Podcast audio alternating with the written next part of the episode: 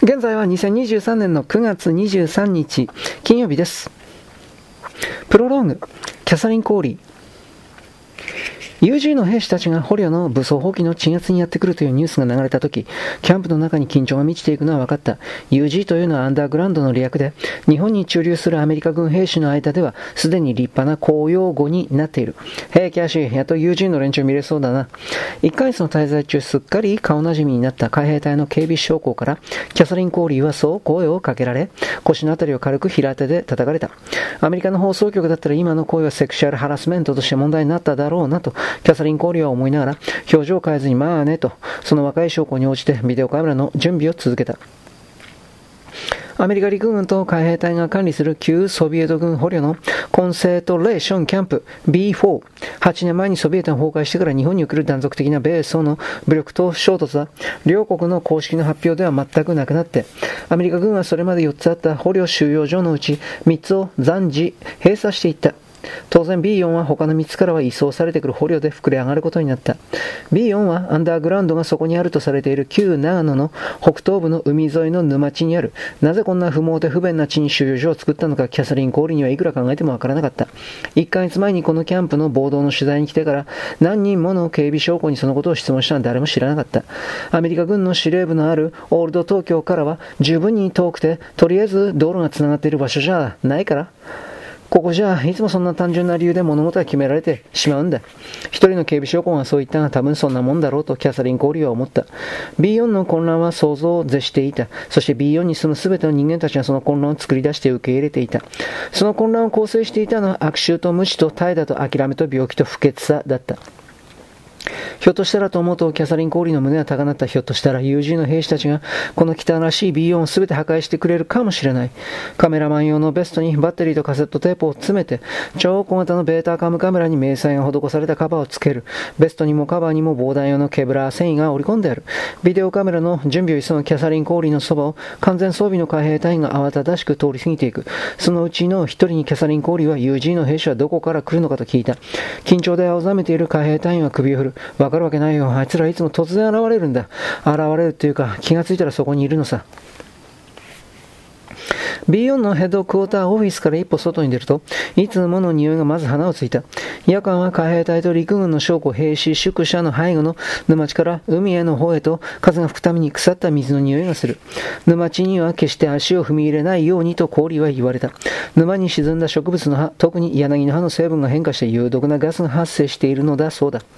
遅い春の空にはほとんど雲がなく、半月が輝いている。B4 専用の小規模な発電所は、捕虜その他の住民がが出たらめなやり方で電気を盗み続けたために半分しか機能していない。収容所全体は薄暗いまま闇に溶け込み、空は隅々まで星が見える。コーリーは他の兵士たちと同じように身を低くして、水戸層の道路を海の方向へと進んだ。夜には捕虜収容施設が並ぶ海側に風が吹いていく。様々な匂いが含まれていて、風そのものは生ぬるい。B4 には4000人以上の旧ソビエト兵捕虜と、それとほぼ同数の民間人が居住すると言われている。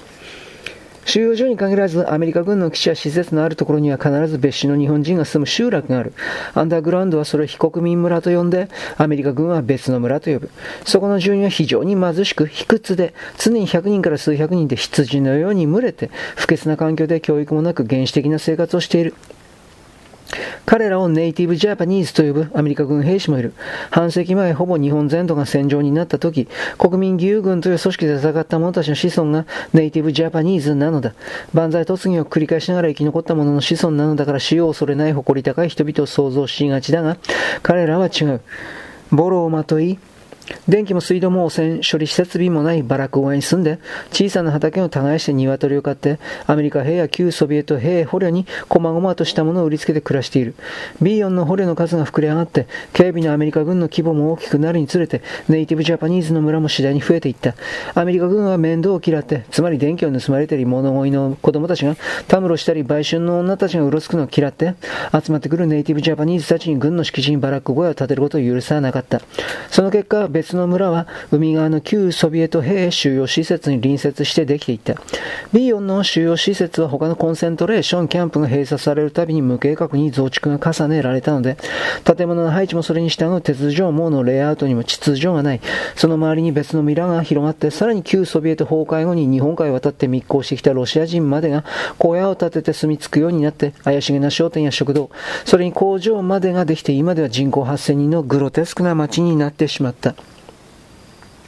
捕虜の暴動は一人の旧ソビエト兵士が数人の海兵隊員に殴り殺された事件を直後のきっかけとして発生して、海を越えてきたロシア人たちが持ち込んだ武器とバラック声で作られる手製の拳銃や手榴弾によって支えられた。海兵隊員が捕虜を殺したのは、本州北部にある旧ソビエト軍のアメリカ兵捕虜収容所の実態がテレビによって明らかになったからだ。アウシュビッツを連想させるその残酷な映像は、ウクライナ人のテレビクルーによって撮影されたもので全世界に衝撃を与えた。アメリカとロシアの政府は冷戦の終結を発表したが、ここ日本においては正式な停戦が行われていないのはそのテレビ映像のせいだとされている。キャサリン・コーリーはアトランタ郊外の自宅でその映像を見た。コーリーはニューヨーク州北部、キャッツ、キャッツキルの麓のアイリッシュが多く住んでいるいる寒い小さな町で生まれた。両親と共にアイリッシュで11人兄弟の8番目だった。ジュニアハイの頃からカメラに興味を持ち、フィルムやビデオの技術はブルックリンのクレイトンカレッジで学んだ。陸上の長距離と水泳も得意だった。常にショートカットで、特に改まったパーティーやセレモニー以外ではスカートを履いたことはなくて、レズビアンだという噂を流されたこともある。20歳になってすぐマンハッタンのクラブで恋人を見つけた。ジャドソン川上という名の彼は日系人だった。アメリカ人兵士と結婚して日本を離れた夫人を祖母に持つ恋人は、しきりにアンダーグラウンドについた厚ぽっかだった。ジャドソンは戦闘国家であるアンダーグラウンドに強い誇りを抱いていた。氷には全く理解できなかった。イデオロギーも宗教も持たず、ただひたすらベース相手にゲリラ戦を続けるアンダーグラウンドのことは、小さい頃から教科書で狂気の集団であると教えられてきたからだ。ジャドソンは極めて穏やかな性格な持ち主であり、またコーリーに日本語を教えてくれた。4年間付き合ったが結婚には至らず2人は別れた。だが別れてからもジャドソンはいつもコーリーに優しくて、定期的に電話や手紙をくれた。ジャドソンの勧めもあってコーリーは日本語学習を続けた。フリーランスのニュースカメラマン兼ジャーナリストになったコーリーにとって、日本は憧れの地であり続けた彼だ。ジャドソンのアンダーグラウンドライさんに傾倒したわけではない。むしろ逆でどうしてこれほど穏やかで優しいジャドソンが祖母の母国とはいえ狂気の戦闘集団がめるのか付き合いが深まるについて不可解さを増して、それは別れの原因の一端になったほどだ。コーリーが日本に憧れたのはそこがフリーランスニュースカメラマンの出生の場所であったからだ。日本からは常に強烈なニュースが発信された。ソビエトが崩壊して冷戦が終わった時のアンダーグラウンド司令官の山口のコメントにそれは象徴される。冷戦の終結は新しい支配の始まりに過ぎないと私たちは判断した。日本国は少数の先進国の正義なき支配に対して戦いを続行する。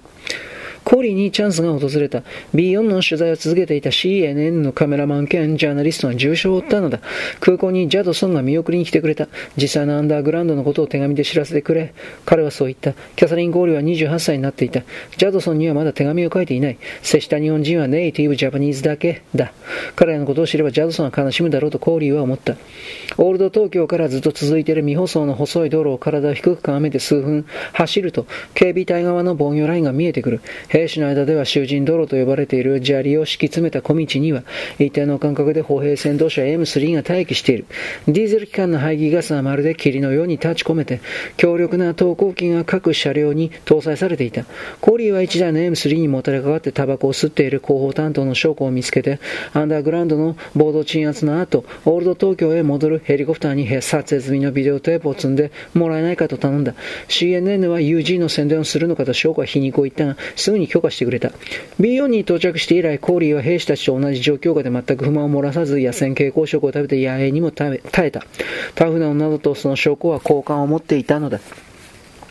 キャシーあんた戻らないのか？ヘリに乗せるのはビデオテープだけでいいのかな？証拠にそう聞かれてしばらくここに残るとコーリーは答えた。だが本当は B4 に残るつもりはなかった。現在 B4 に残っているジャーナリストは彼女一人だ。最初のうちは BBC もアンテンドゥも ABC もその他大勢の新聞社の記者たちもいたが、オールド東京で大規模なデモと暴動が数回起きてみんなそっちへ移ってしまったのだ。B4 の暴動は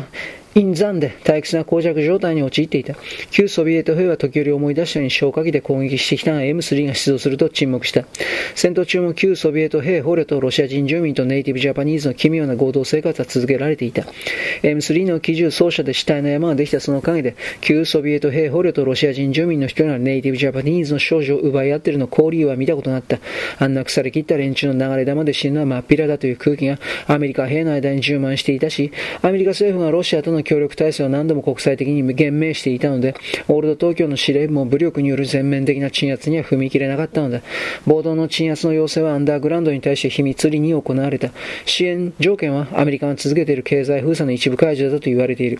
冷戦の終結はアンダーグラウンドの孤立化を促した。世界に類を見ない戦闘国家は冷戦構造を利用して、繋がりたり的なサバイバルを繰り返してきた。超大国の対立がなくなると戦闘国家の存続が難しくなる。アメリカは新生ロシア、それにイギリスと中国の協力を得て、主に東南アジアとオセアニアの国々に圧力をかけて、アンダーグラウンドの金融措置を強化した。アンダーグラウンドの最大の弱点は言うまでもなく食料で、彼らは地下栽培で米と野菜を作っているらしいが、それだけで26万人の食料を確保するのはどう考えても不可能だ。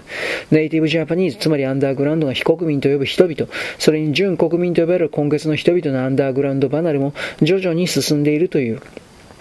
別の村の住民は羊のように強い側に尽くし、アンダーグラウンドのカリスマ性が失われれば準国民たちも離れていく。これまでアンダーグラウンドが食料のかなりの部分を非国民と準国民の協力に頼ってきたことはよく知られている。本物の戦闘が過去のものになりつつある、とコーリーも感じている。冷戦後、世界各地で類発した民族主義的な地域紛争において当事者からアンダーグラウンドは英雄的シンボルとして扱われることもあった。だがアンダーグラウンドは民族間の紛争は愚かなことであるという短いコメントを一度発しただけだ。山口司令官以下48人委員会は今後どうしていくつもりなのか、アンダーグラウンドでは何が起こっているのか、食料不足がどの程度深刻なのか全世界が注目しているのだ。コーリーはアンダーグラウンド国民兵士が実際に姿を現す場所に偶然にも留まっていたことを神に感謝した。何としてもアンダーグラウンドの内部に入り込んでビデオカメラを回したい。コーリーはそう考えていた。それは大スクープになるはずだし、ジャドソンにリアリティのある手紙を書くことだってできる。そう思っていた。ここまで終了。